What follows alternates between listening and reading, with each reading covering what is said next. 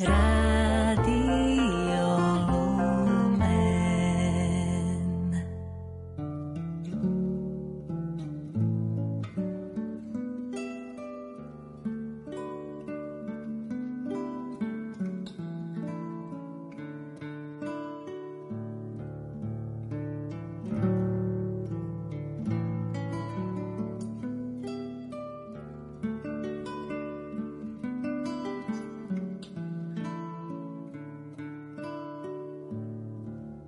Františkáni sú spätí s kedysi presláveným baníckým mestom Kremnica.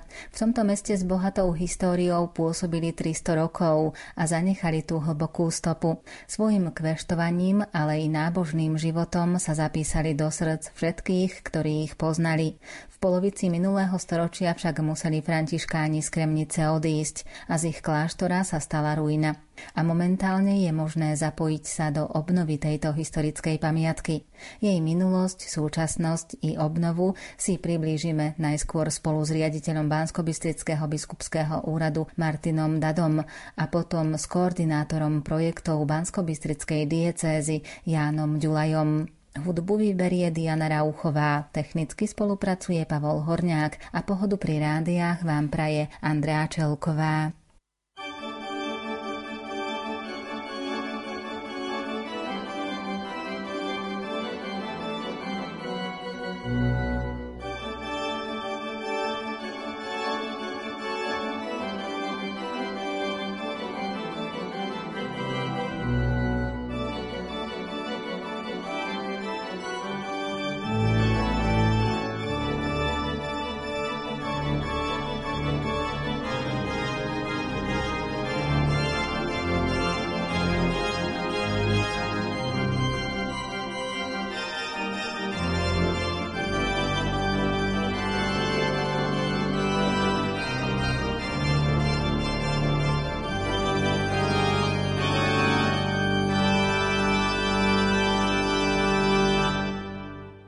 Františkánsky kláštor v Kremnici by mohol dostať opäť krajšiu podobu, pretože sa pripravuje a niektoré práce sa už aj začali na to, aby sa obnovil tento kláštor. A skôr ako by sme sa dostali k tej obnove, keby sme mali spoznať úplné počiatky a začiatky výstavby a príchodu samotných františkánov do Kremnice, v ktorom období by sme mali hľadať tie také prvé záznamy o tom, že františkáni boli pozvaní do tohto kedysi presláveného mesta. Príchod františkánov by sme hľadali v 17. storočí. Mesto Kremnica ako zlaté mesto bolo veľmi dôležitým strediskom a bolo to v pohnutých časoch a múdry pánovník ale aj ostrihomskí arcibiskup vedeli, že ak majú obnoviť krajinu, ktorá bola poznačená mnohými stavovskými povstaniami, vojnami, tak je potrebné začať od náboženskej obnovy, kultúrnej obnovy, vzdelanostnej obnovy. A práve toto bol cieľ aj ostrihomského arcibiskupa Juraja Lipaja, ktorý v roku 1649 pozval františkánov do Zlatého mesta do Kremnice Nebolo to jednoduché, samozrejme, tie časy boli pohnuté, preto františkáni ako Rehola sa hneď nedostali do mesta do hradieb, lebo mestom sa rozumie byť v hradbách. Až na príhovor a priamu intervenciu pánovníka, tedajšieho kráľa, sa františkáni dostávajú do samotných hradieb, do centra mesta, kde bývajú v takom akoby náhradnom dome, až kým nepostavia celý nový kláštor aj s kostolom. Celá výstavba kláštora sa začala teda v spomínanom roku, hneď ako sa im podarilo dostať do mesta a trvalo to 7 rokov, kým otvorili kostol samotný, ktorý bol zasvetený svetému Františkovi. Asi si ten titul je vyjadrený aj na oltárnom obraze, je to stigmatizácia svätého Františka. A potom hneď začala sa výstavba kláštora, tá tiež mala svoje etapy najprv jednopodlažná budova, potom pristávajú druhé poschodie, k tomu hospodárske budovy a tak vlastne ten kláštor rástol, stal sa súčasťou samotného mesta, samotných hradieb, ale aj súčasťou života Kremničanov. Ak by sme sa mali dostať do tých čias, do toho 17. storočia, tak ten kláštor aj s tým kostolom teraz, keď sa pozrieme na Kremnické námestie a situovanie tohto kláštora aj kostola, tak máme pocit, ako keby bol súčasťou, že sú okolo neho domy ďalšie aj v tom čase?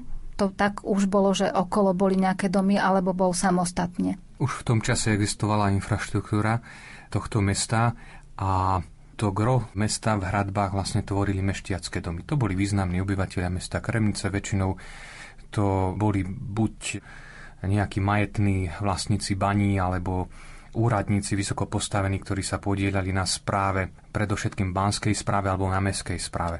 Bolo tam sídlo komorského grófa, dnes je to vlastne zámok, alebo volá sa to aj kostol svätej Kataríny, čiže tiež to malo svoje premeny v čase, celá táto stavba, ale je to nádherná dominanta mesta Kremnica, ktorú vidieť zo všetkých strán, zvlášť ak niekto prechádza železničnou traťou, tak z okien vlaku vidieť Kremnicu zo všetkých strán, lebo tam vlak vlastne obchádza mesto. Je to nádherný pohľad a tieto dominanty už tvorili vlastne samostatnú štruktúru a františkáni dostali, alebo lepšie povedané, odkúpili dva mešťacké domy, ktoré prerobili, prestávali ich úplne na novo. To znamená, zbúrali ich až po pivnice. Tie pivnice sú tam dodnes, tie zachovali, ešte ich trošku zväčšili a na ich základe postavili celý nový kláštor.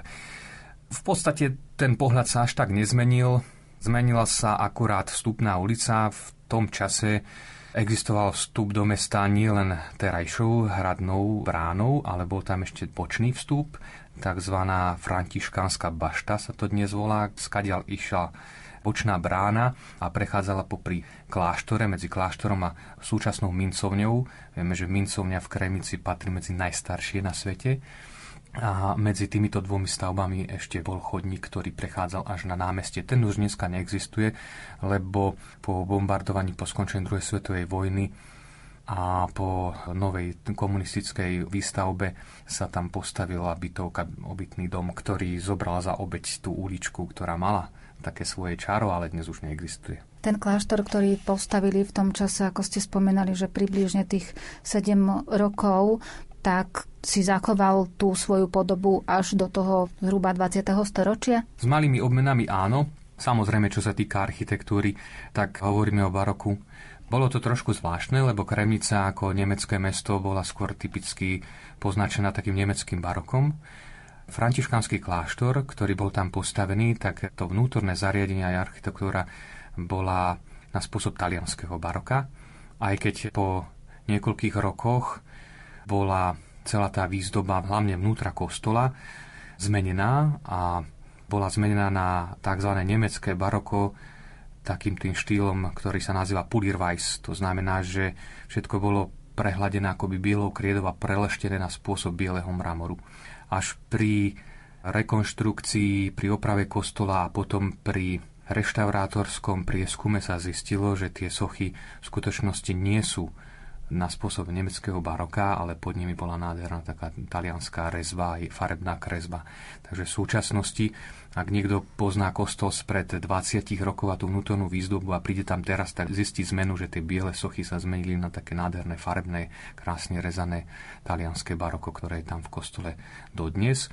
Ale je len časť z toho pôvodného, lebo kostol vyhorel a zachovala sa len časť oltára, teda je už menšie ako v pôvode, keď bol kostol otvorený a keď bol postavený. Spomíname to 20. storočie, pretože františkáni tam od toho svojho príchodu až zhruba do polovice 20. storočia pôsobili, čiže za celé to obdobie 300 rokov sa tam prestriedalo množstvo františkánov. Keďže františkáni tam pôsobili takmer presne 300 rokov, tak za ten čas sa tam vystriedalo veľmi veľa aj bratov, aj frátrov. A je samozrejme veľa aktivít, ktoré súviseli s niektorými úlohami františkánov. Františkáni poznáme, že to bol žobravý rád, ale bol jeden z mála, ktorý bol zachovaný, lebo pri jozefínskej reforme boli zrušené všetky žobravé rády. Ale františkáni boli nielen žobravým rádom, ale zároveň aj veľmi kultúrnym rádom v tom zmysle, že zachovávali vzdelanie, zachovávali dokonca moderné technológie, používali a zavádzali a veľmi sa zaslúžili, aby fungovali napríklad v takej knih tlači alebo pri šírení kultúry alebo pri vzdelávaní. Takže to bola taká veľká ich zásluha. Aj v tamojšom okolí, v tom prostredí na Kremnicku ich takto vždy ľudia mali zafixovaných a pamätali si ich ako tí, ktorí na jednej strane bolo známe, že chodili po žobraní pýtať na živobytie a zároveň tým sa stretávali s ľuďmi a mali príležitosť aj sa s nimi rozprávať, aj evangelizovať a priniesť im takú jednu časť evanielia, že sa tí ľudia zdieľali a zažívali vlastne chudobu reholníkov, čo bolo veľmi dobré. Tí ľudia na to dodnes spomínajú. A na druhej strane pripravovali pre ľudí veľa kultúrnych príležitostí. V Krenici samotnej fungovalo divadlo, cvičili sa tam divadelné hry, bola tam vydavateľská činnosť, hlavne v tej poslednej fáze života kláštora.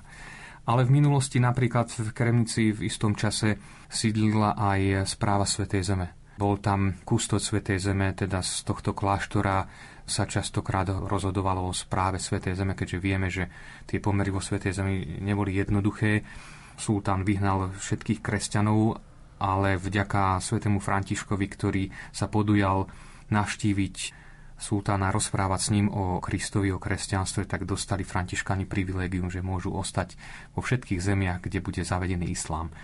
A tak mnohé kláštory boli ponechané aj vo Svetej Zemi, ale kvôli opatrnosti a kvôli takej jasnej správe kustod Svetej Zeme väčšinou sídlil tam, kde bola slobodná zem, kde nebol islám, čiže v tom najvýchodnejšom kláštore a v určitom historickom období to bolo práve aj tu v Kremnici.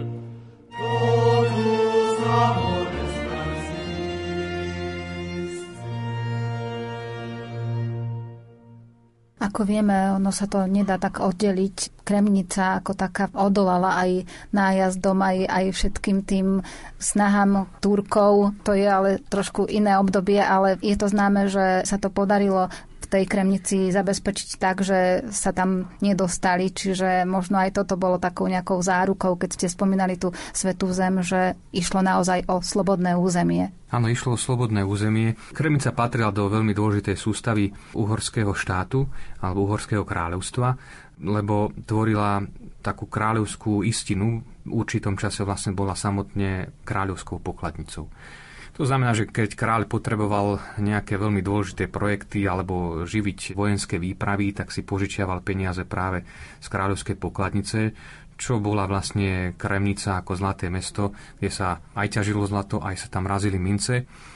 Komorský grof správal kráľovskú pokladnicu, keď kráľ potreboval, požičial si peniaze, keď nemal čím vrátiť, tak potom vždy Kremnicu obdaril mnohými majetkami, preto aj dnes samotné mesto má obrovské mestské lesy. Je to vlastne výsledok toho, že král nemal čo vrátiť, nemal ako zaplatiť za pôžičku, tak vlastne daroval potom mestu samotnému majetky. A takto fungovali aj ostatné banské mesta. Postupne sa tá pokladnica presúvala raz do Banskej Šťavnice, raz do Banskej Bystrice, tam, kde vlastne bolo to bohatstvo väčšie. A tá sústava banských kráľovských stredoslovenských miest bola veľmi dôležitá pre kráľa, preto aj celá tá obrana Uhorska sa sústredila práve sem. A z tohto dôvodu vlastne to tvorilo takú istotu aj pre obyvateľov, aj pre vtedajších podstate podnikateľov, ktorí zabezpečovali prácu, ale aj samozrejme pre ten cirkevný život, preto bolo veľmi dôležité aj pre samotných reholníkov, aj pre františkánov byť v takom bezpečí a stade vlastne aj v duchu určitého takého pokoja a istoty. Ohlasovať evanielium, zvlášť tak rozbitej krajine, ako bolo Uhorsko práve po tatarských vpádoch, po revolučnom období, po stavovských povstaniach, v podstate po tých náboženských vojnách, ktoré vládli v Uhorsku, boli to také veľmi ťažké časy. Ale tým, že bola bohatá kremnica, prejavila sa tá štiedrosť na tom, že františkáni dokázali do toho kláštora dostať aj nejaké vzácne pamiatky za to svoje obdobie, počas ktorého tam pôsobili? Myslím si, že to ani nebola tak zásluha mesta, ako skôr zásluha františkánov ako takých, tým, že pôsobili po Európe a tým, že tie kontakty v kláštoroch samotných boli veľmi intenzívne, lebo františkáni sa presúvali z jedného kláštora do druhého a vždy si niečo zo sebou doniesli a aj také tie nové veci, ktoré boli aj toho cirkevného života, tak vždy prinášali do svojich kláštorov, boli v tom takí veľmi promptní. A takto sa vlastne aj do kremického kláštora dostalo mnoho vzácných vecí. Keď som tam pôsobil ako správca farnosti, tak napríklad som našiel v trezore mnoho relikví, ktoré boli z tohto kláštora, boli to vzácne relikvie relikvie Kristovho kríža, relikvie mnohých svetcov, Františka Ksáverského, ktorý bol jezuitský patrón, ale znamenal pre našu diececu veľmi veľa. Relikvie samozrejme také ako relikvia svätého Františka z Asisi, relikvia svätého Dominika a mnoho iných zácných relikví. Ale samozrejme tá ich činnosť a to ich pôsobenie bolo asi takým najzácnejším pokladom pre mesto. Samotné mesto ako kráľovské mesto malo svoje privilégia, preto v tých privilégiách bola aj povinnosť starať sa o duchovné veci. Privilegia kráľovských miest boli aj také, že preberali celú zodpovednosť za finančnú správu duchovného života. To znamená, že financovali napríklad chod fary alebo financovali chod kostolov. To sa zase v Kremnici prejavilo iným spôsobom. Väčšina kráľovských miest na území Slovenska si tieto veci majetkové vyriešili, Kremnica nie. Preto je tam taká zvláštnosť, keď prídete do kostola napríklad svätej Kataríny, tak tento nepatrí farnosti, nepatrí ani cirkvi rímskokatolíckej, ale patril mestu, a mesto tento kostol, keďže ho bolo treba opraviť a nemalo naň prostriedky, tak tento kostol potom previedli na Národnú banku Slovenska, čiže patrí Národnej banke Slovenska. Takisto aj farská budova, v ktorej sídli farnosť, patrí mestu. Hoci je to farská budova, je tam sídlo farnosti, ale tiež to nebolo vysporiadané a v podstate sa zachovalo to privilégium až do teraz, akurát, že mesto neprispieval v takej miere ako v tých zlatých časoch na chod farnosti. Toto už si musí farnosť vyriešiť samozrejme sama. Spomedzi františkánov, ktorí pôsobili v Kremnici, sú známe nejaké mená, ktoré možno mali nejakú takú väčšiu zásluhu na tom, že ten kostol, aj ten kláštor zostal a že aj prekvitala aj tá činnosť františkánov v Kremnici mala svoje opodstatnenie, že ten duchovný život, ten náboženský život, ten život cirkvi sa rozvíjal Myslím si, že keby tam bola len samostatná stavba, tak ona sama o sebe mohla by byť síce nádherná, umelecký, ale ak by tam neboli histórie a príbehy tých ľudí, ktorí tam žili, predovšetkým františkánov, mníchov, kňazov, bratov, tak by tá stopa určite nebola taká hlboká, aká je. To bola aj taká prvá vec, ktorá mňa na tom zarazila, že mnohí tí kremničania po dlhých, dlhých rokoch, kedy tam už františkáni nepôsobili, neexistovali, kedy systematicky viac ako 40 rokov ten komunistický režim v podstate sa snažil vymazať ich z pamäte ľudí, robil všetko preto, aby ich znemožnil, aby z nich doslova vytvoril akési oblúdy duchovné, akési prekážky ich, ich slobodného života, vymýšľal všelijaké príbehy, monster procesy, súdne procesy, kde ich odsúdili za činy, ktoré nikdy neurobili. To bola snaha ich vymazať a samotná tá snaha v tom, ako oblúdne oni sa snažili tých mníchov vykresliť v očiach ľudí, tak hovorí len o tom, že ako hlboko oni boli zakotvení v srdciach ľudí. A tie príbehy skutočne sú veľmi krásne. Ja som sa stretával s ľuďmi, ktorí ešte ako malé deti ich zažívali a stále na nich spomínali a to boli také mená, ktoré myslím si, že zanechali nielen v Kremničanoch hlboký dojem, ale aj všetkých ľuďoch, s ktorými sa títo františkáni stretávali, lebo oni nepôsobili len v Kremnici, ale pôsobili aj v iných kláštoroch, ako napríklad v Malackách, Skalici, v Hlohovci, v Žiline. Takže tie spomienky boli nielen medzi Kremničanmi, ale zrazu dostali takú odozvu aj z iných miest, ktorí si ich pamätajú. Napríklad takého pátra Jana Chryzostoma Bardisa, na ňu spomínajú častokrát aj Žilinčania. To bol človek takého hlbokého kontemplatívneho života a zomrel za takých záhadných okolností, Zomrel takým spôsobom, že ho našli mŕtvého pri kríži, keď sa vracal naspäť do kláštora v Žiline a mnohí svetkovia hovoria o tom, že bol pravdepodobne vylákaný komunistami zaopatriť umierajúceho, no a na tejto ceste ho zavraždili. Nie je to dokázané, ale svetkovia to spomínajú. Bol to skutočne človek takého mystického ducha, dokonca mnohí ho nazývali, keď pôsobil v Pezinku a Bratislave, že bol duchovný vodca akademickej mládeže v Bratislave, tak to si na ňo mnohí spomínajú.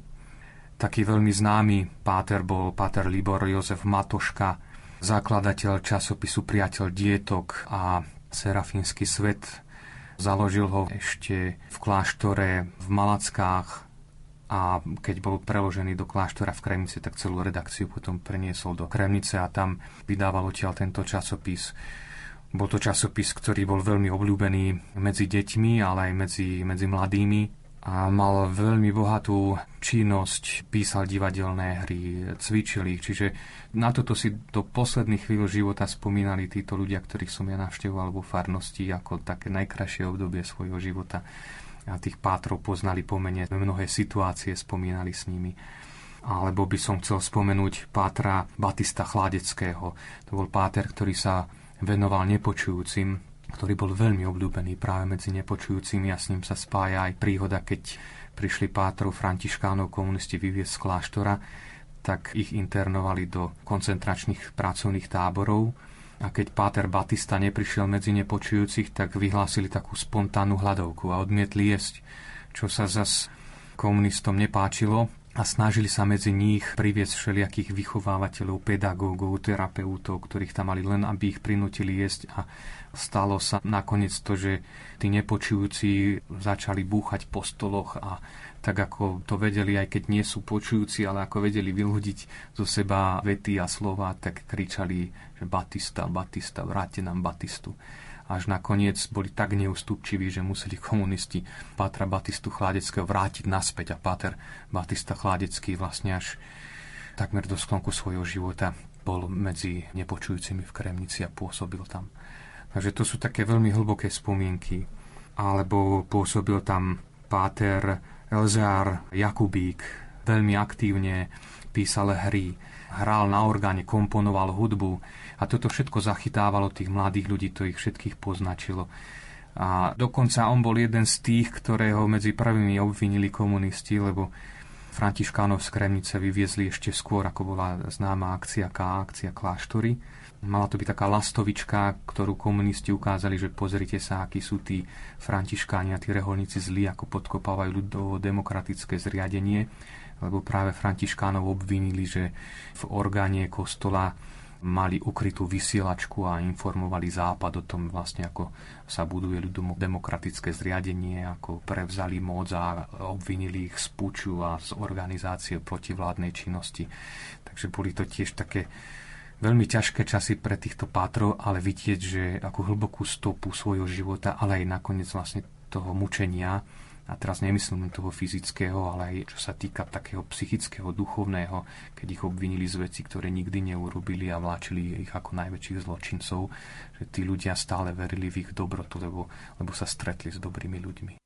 Zmiluj sa Bože nado mnou pre svoje milosrdenstvo a pre svoje veľké zľutovanie znič moju neprávosť. Úplne zmiz mňa moju vinu, a očizma od hriechu. Vedomý som si svojej neprávosti a svoj hriech mám stále pred sebou. Proti tebe, proti tebe samému som sa prehrešil a urobil som, čo je v tvojich očiach zlé. Aby si sa ukázal spravodlivý vo svojom výroku a nestranný vo svojom súde. Naozaj som sa v neprávosti narodil a hriešného ma počala moja mať. Ty naozaj máš záľubu v srdci úprimnom a v samote mi múdro zjavuješ. Daj, aby som počul radosť a veselosť a zaplesajú kosti, ktoré si rozdrvil. Odvráť svoju tvár od mojich hriechov a zotri všetky moje viny. Bože, stvor vo mne srdce čisté a v mojom vnútri obnov ducha pevného. Navráť mi radosť Tvojej spásy a posilni ma duchom veľkej ochoty. Pane, otvor moje pery, a moje ústa budú ohlasovať Tvoju slávu. Veď Ty nemáš záľubu v obete, ani žertvu nepríjimaš odo mňa. Obetou Bohu milou duch skrúšený, Bože, Ty nepohrdáš srdcom poníženým. Zástupcom štátnej moci v tých 50. rokoch minulého storočia, ale nestačilo len to, že vyviezli františkánov z Kremnice, ale oni chceli aj z toho kláštora, aj z samotného kostola františkánskeho v Kremnici urobiť stavbu, ktorá mala slúžiť síce ľuďom, ale nemala mať s náboženstvom nič spoločné. To bola veľmi taká sústredená činnosť komunistov kvôli tomu, lebo potrebovali si upevniť samozrejme moc. A vedeli, že takou najsilnejšou protiváhou je vzdelaný človek. A keďže františkáni na poli vzdelanosti skutočne vynikali, tak potrebovali ich úplne vygumovať zo srdca aj zmysly ľudí. Dokonca spomína sa aj taký ten veľmi necitlivý až barbarský prístup komunistov, ktorí prišli vyviezli františkánov a s takou veľkou nenávisťou sa snažili zlikvidovať všetko, čo tam bolo spojené s nimi, s ich životom. A za obeď padla aj františkánska knižnica, ktorá bola veľmi bohatá, tvorilo ju vtedy okolo 6 tisíc zväzkov. No a tieto knihy vyviezli komunisti na smetisko. Akurát vďaka Bohu, že niekto, ktorý videl, ako oni likvidujú tak zácnu knižnicu, tak potom mnohé knihy z toho smetiska vyzbieral a dodnes sa nejaká časť tej knižnice zachránila. Myslím, že sa uchováva v Belovom dome, ktorý patrí mestu Kremnica.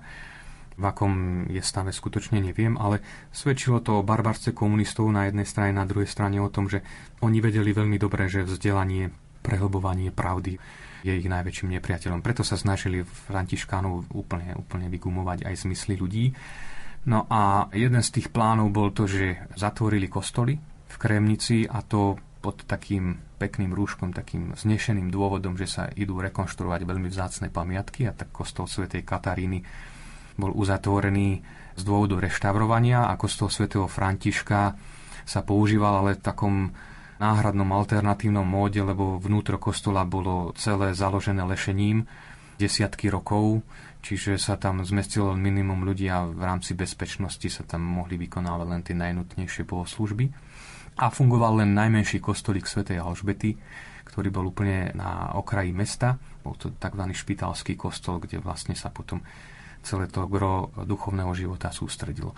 No a keď sa podarilo komunistom vlastne takto zablokovať chrámy, tak vlastne ostala im ešte posledná stavba, to bol vlastne kláštor samotný, ktorý spočiatku premenili na obchod, potom tam poskytovali rozličné služby, myslím, že tam sídlili právnici, potom tam bola ľudová škola umenia. Jednoducho presúvali tam rozličné také inštitúcie vybavenosti v rámci sociálnych služieb mesta, až sa rozhodli nakoniec, že z neho urobia hotel. No a táto myšlienka sa mu stala osudným, lebo v 80. a na prelome 80. a 90. rokov začali prestavať kláštor na hotel a to takým veľmi, veľmi radikálnym spôsobom, že vymenili strechu, vybili všetky dlažby, obili všetky omietky, ostala tam len holá stavba a nedokončili sa mnohé veci, pretože prišiel prevrat v roku 89 peniaze, ktoré boli na to vyhradené, sa stiahli a stavba ostala vysieť, bola nedokončená čo jej prinieslo mnoho škody, lebo začala podliehať času a začala podliehať devastácii mnohých, ktorí to považovali za dobrodružstvo, preniknúť do kláštora vidieť tam nejaké veci. No a samozrejme, že sa našli aj takí ľudia, ktorí tam prišli zarobiť, napríklad začali rozoberať medenú strechu. No a toto samozrejme, že sa nepodpísalo pozitívne.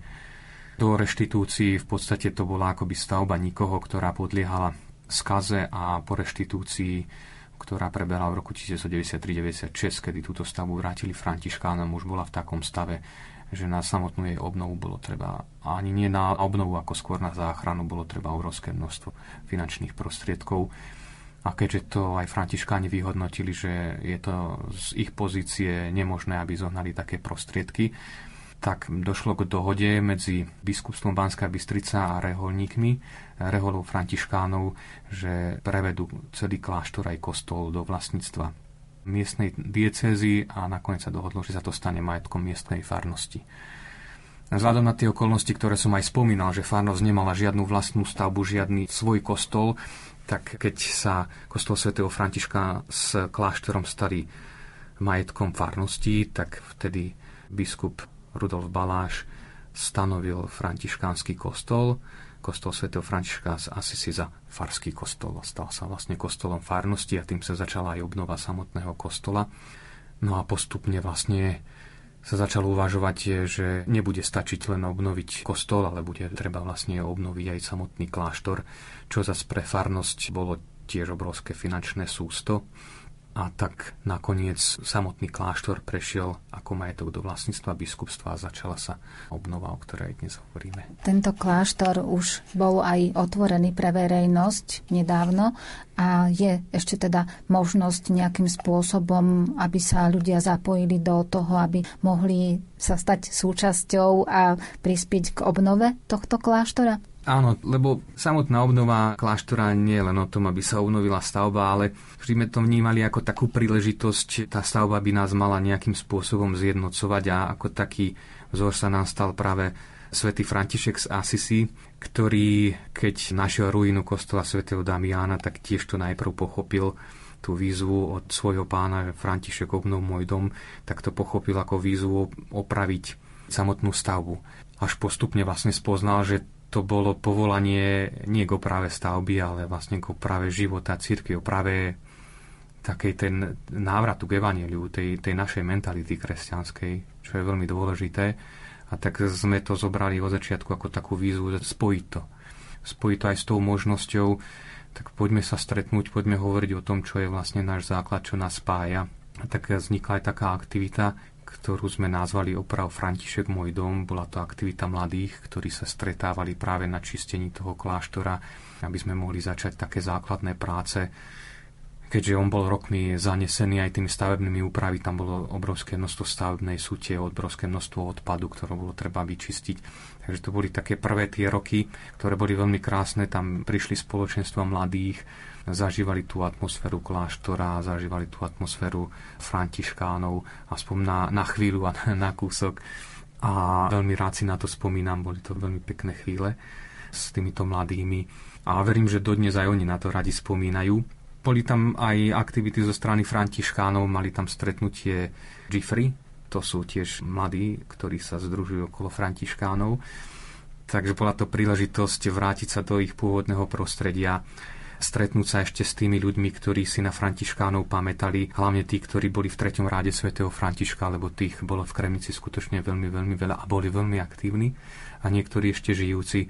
Veľmi živo si spomínam ešte na Aničku Klajnovú, ktorá, nech ju pán Boh oslávi životom väčšným, veľmi rada spomínala a, a veľmi tak konkrétne menovite na bratov Františkánov a, a veľmi je záležalo na tom, aby sa obnovil opäť tretí rád svätého Františka v Kremnici. Takže to boli také, také veľmi pekné chvíle. A ak by sa nám podarilo, veľmi radi by sme aj teraz privítali dobrovoľníkov. Sme voči tejto aktivite veľmi otvorení a je vítaná. Samozrejme, že už je to taká koordinovaná aktivita. Nie je to také úplne jednoduché, keďže sa tam začínajú už stavebné práce, stavebné opravy, takže musí sa hľadiť aj na, na ten zákonný bezpečnostný predpis, ale, ale ten duch Samozrejme, že pri tej rekonštrukcii ten duch ochoty, dobroty, tej takej františkánskej jednoduchosti je vítaný. Takže budeme otvorení voči každej ochote, takej dobrovoľníckej pomoci. Ak by nám niekto chcel pomôcť aj finančným spôsobom, tak je to tiež možné, lebo sme zriadili transparentný účet, na ktorý je možné prispieť.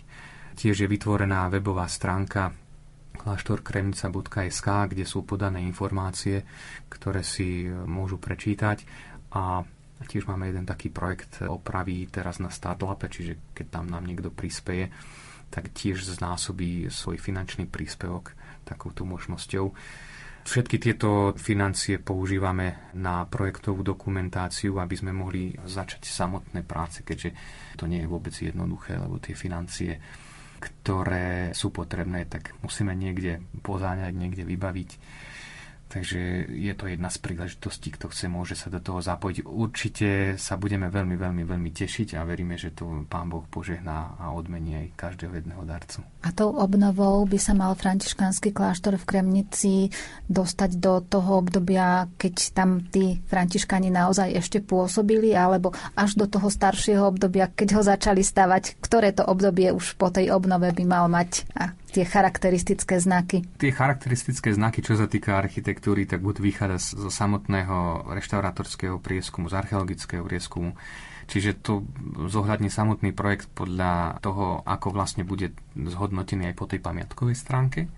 Určite, čo sa týka náplne, už je asi ťažko obnoviť ho v tom pôvodnom význame, aby tam bývali františkáni, aby tam pôsobili mnisi to asi nepôjde, ale chceli by sme ho vlastne otvoriť a sprístupniť verejnosti a chceli by sme jednu tú časť venovať práve aj tomu významnému dielu, ktoré tam františkáni urobili a tú veľkú stopu, ktorú tam zanechali, aby sa na to nezabudlo. Čiže chceli by sme vyčleniť jednu časť, kde by bola takáto spomienka na nich, aby ľudia, ktorí navštívia ten objekt, aby vlastne videli, že prečo bolo dôležité ho opäť obnoviť a prečo bolo dôležité také veľké množstvo peňazí vynaložiť na to, aby tá stavba opäť sa nadýchla a opäť nadobudla tú svoju typickú tvár.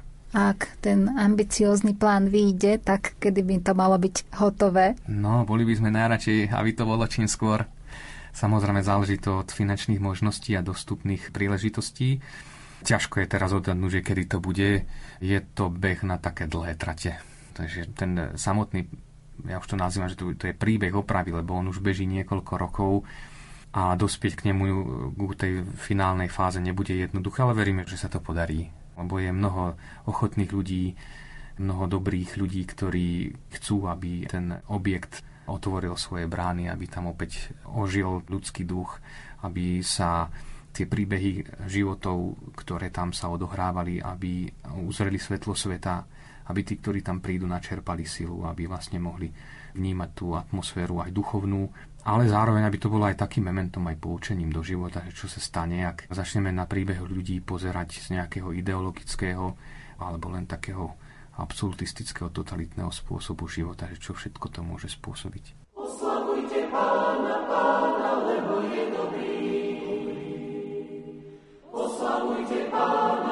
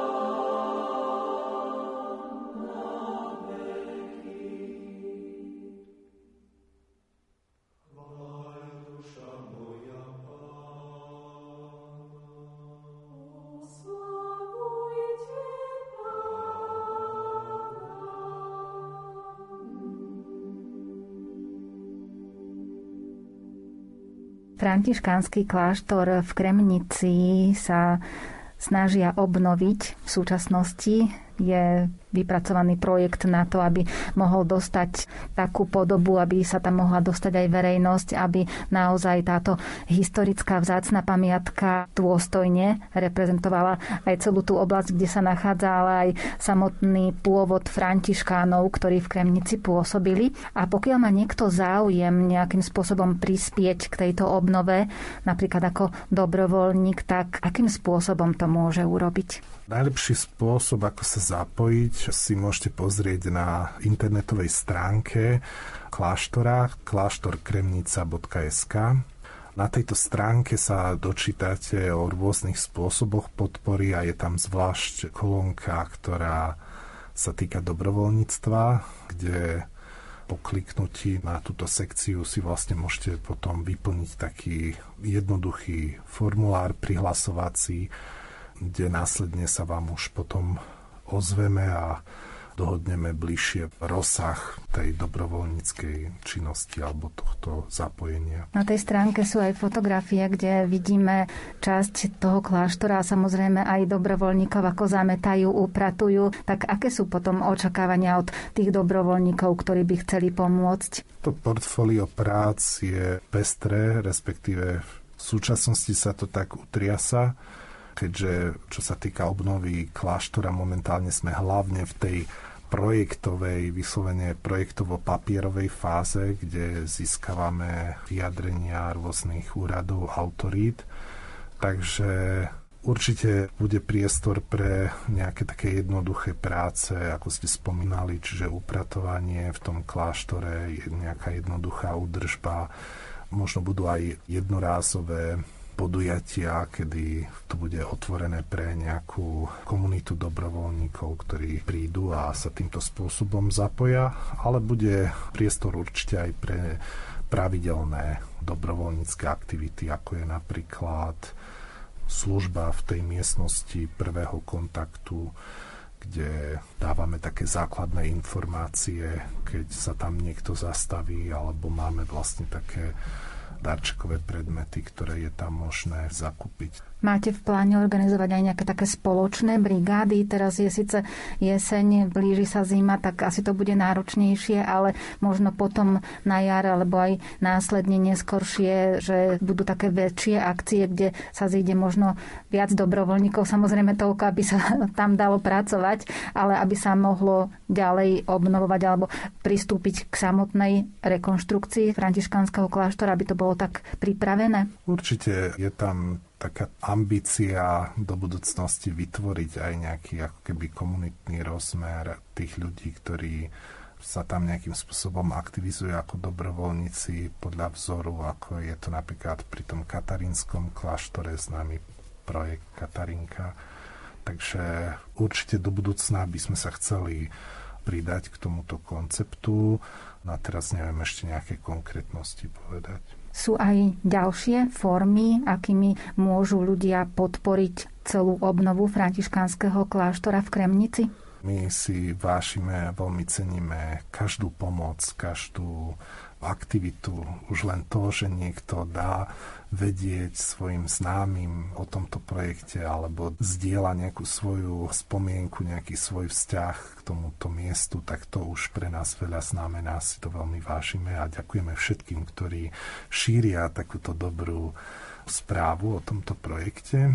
A okrem tých nefinančných spôsobov, ako je práve tá dobrovoľnícká pomoc alebo ak by mali záujem aj niektoré firmy v podstate nejakým spôsobom realizovať nejaký taký firemný team building, že prídu si tam spoločne odbrigádovať nejaký čas alebo tak, tak samozrejme sme tomu otvorení. Ale takisto je možnosť aj finančne podporiť tento projekt. Konkrétnosti zase nájdete na tej stránke kláštorkremnica.sk momentálne prebieha darcovská kampaň cez platformu Startlab.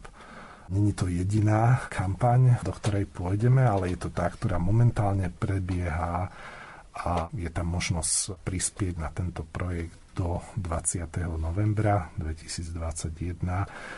môžem tak spomenúť, je tam možnosť pre každého darcu okrem toho finančného príspevku vybrať si aj nejaký darček, ktorý tam ponúkame. Sú to výrobky z keramiky od klientov sociálneho zariadenia na Bzoviku a cez sociálny podnik, takže je to tiež taká, myslím si, že celkom atraktívna forma, kde môžete si práve teraz aj možno pred Vianocami tam niečo nájsť a v tej ponuke veľmi pekných keramických výrobkov tieto výrobky, ktoré teraz spomínate, tak ide tam aj o podporu samotných tých ľudí, ktorí ich vyrobili, alebo celá tá čiastka, ktorú momentálne zaplatia v rámci tej kampane ide na podporu obnovy františkanského kláštora v Kremnici. Z toho výťažku, teda z toho darčeka samozrejme idú peniažky aj pre podporu týchto najmä sociálnych terapií pracovných terapií na Psovíku, takže je to by som povedal tak, že tri v jednom, alebo človek v podstate jedným príspevkom alebo jedným záujmom o dobrú vec naraz podporuje viacero pozitívnych efektov alebo dobrých projektov. Takže naozaj pozývame všetkých, ktorým leží na srdci nielen Kremnicko ako región, pre ktorý je to určite nejaký zaujímavý možný budúci polorozvoj, ale pre všetkých, ktorým leží na srdci práve takéto vzácne poklady historických pamiatok, ktoré si myslím, že sú hodné záujmu, sú hodné záchrany a môžu sa stať do budúcnosti nejakým takým prístrežkom alebo priestorom, odkiaľ budú nejakým spôsobom sa rozvíjať alebo vzrastať ďalšie veľmi úspešné sociálne, ale aj kultúrne diela v danom území. Duše spravodliví sú v rukách Božích a nedotkne sa ich mučidlo zloby. Očiam pochábelo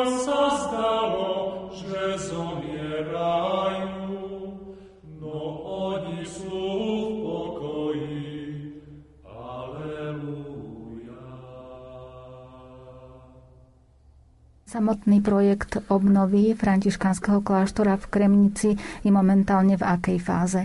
Momentálne je to v takej fáze, že my sme získali dotáciu z Ministerstva kultúry v rámci programu Obnovme si svoj dom práve na realizáciu nevyhnutných ešte stavebných projektových dokumentácií takže v podstate sa doťahujú tieto veci, aby sme potom boli oprávnenými účastníkmi ešte by som povedal také extenzívnejšej grantovej pomoci, lebo samozrejme pri pohľade aj na tú veľkosť tej budovy.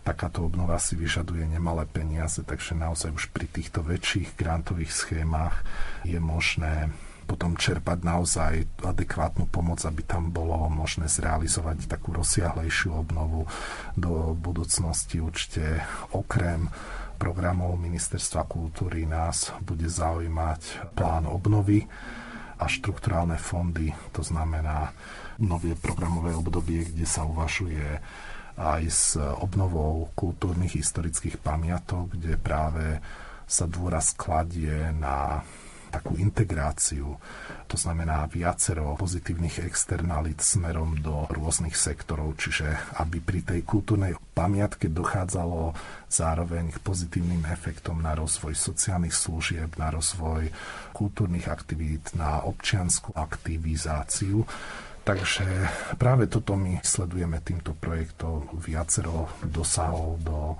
jednotlivých oblastí spoločenského života, aby to tak malo nádej získať naozaj dostatočné zdroje.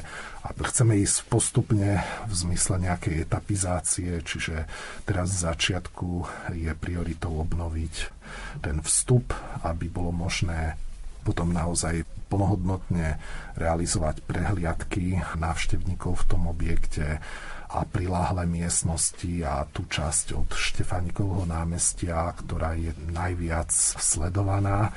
Čiže tam ten priestor takými aktivitami, ktoré by už umožnili ľuďom naozaj byť tam vo vnútri, zažiť tú atmosféru toho kláštora a postupne, ako prídu zdroje, tak púšťať sa stále do ďalších častí. Je tam veľmi zaujímavý dvor, taký štvorcový dvor, takzvané kvádrum, kde by sme radi v budúcnosti budúcnosti realizovali také trhy remeselných výrobkov, čiže podporiť aj tú miestnú produkciu, aj práve nejaké výrobky tých chránených dielní a sociálnych podnikov, čiže rozvoj tej sociálnej ekonomiky.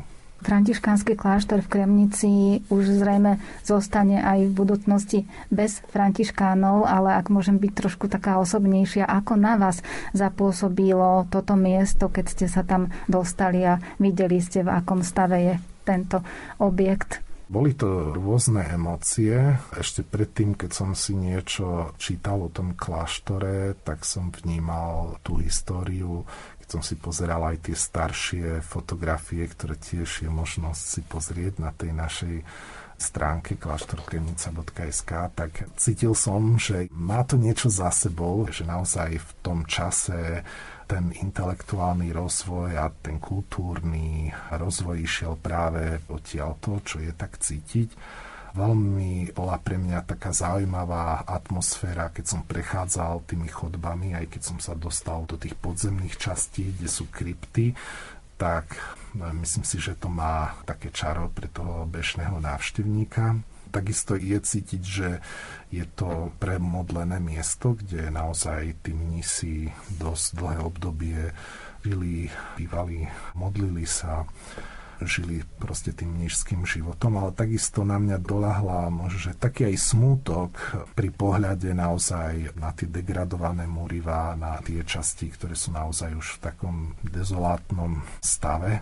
Jednak je taký smutok, že naozaj po tej druhej svetovej vojne, keď boli odtiaľ vyhnaní tí mnísi, ktorí tam boli, tak sa dostal aj celkovo ten objekt na taký pokraj záujmu a je to také ako keby signifikantné možno aj pre celý ten región, že sa postupne dostal na okraj záujmu Kremnicko ako také. Ďalej tam prišli vlastne také neuvážené zásahy štátne ešte v tých 70. rokoch a tak ďalej, ktoré nepomohli tej pamiatke, ale ešte viac jej uškodili. Takže je čo naprávať, človeka ako keby oblejú aj tieto pocity, že ako keby, že tie výhliadky sú veľmi malé, keď to človek vidí a sa pozrie, aha, že toto koľko by potrebovalo peňazí, toto a tak ďalej a ja si myslím, že zároveň cítim, že ako keby, že už to došlo ako keby trošku na svoje dno, od ktorého sa dá už len odraziť a mám taký pocit, že nechýba veľa a stačí trochu dobrej vôle. Ja vnímam ako dôležitý milník práve to, aby ľudia, ktorým leží na srdci tá kremnica alebo ležia na srdci takéto sakrálne pamiatky. V podstate stačí, že sa nájde trochu dobrej vôle a sa tam naozaj dajú urobiť zázraky a takým pozbudením sú nám aj iné príklady dobrej praxe, keď spomeniem napríklad len premonštrátsky kláštor v kláštore pod Znevom, kde práve pôsobí občianske združenie Dobrý pastier v kláštore pod Znevom, ktorí tiež pracujú s klientami, ktorí tam pracujú na obnove toho kláštora, vyrábajú tam všeličo užitočné, vracajú sa do normálneho života. A zase je to spojenie obnovy tých pekných vecí z minulosti a zároveň pomoc tým ľuďom, ktorí sú na okraji spoločnosti, ktorí sa tam užitočne zapájajú, obnovujú ten kláštor a podľa mňa je to taký koncept udržateľný, a aj taký inšpirujúci aj pre ostatné pamiatky, že áno, je to finančne náročné. Tie príležitosti grantové nie sú nejaké obrovské a určite sú tam veľké ťažkosti pri získavaní týchto grantov, ale zároveň je nádej, že môže byť takýto schopný koncept. Zachovať si v sebe to tajomné teplo studeného chrámu, na skrehnuté prsty dýcham znútra oheň rozpálenej duše, kde je tá ozajstná hranica pocitu. Vnímam len jedinú, príjmam prítomnosť, cítim ju v dotyku v premenenom chlebe.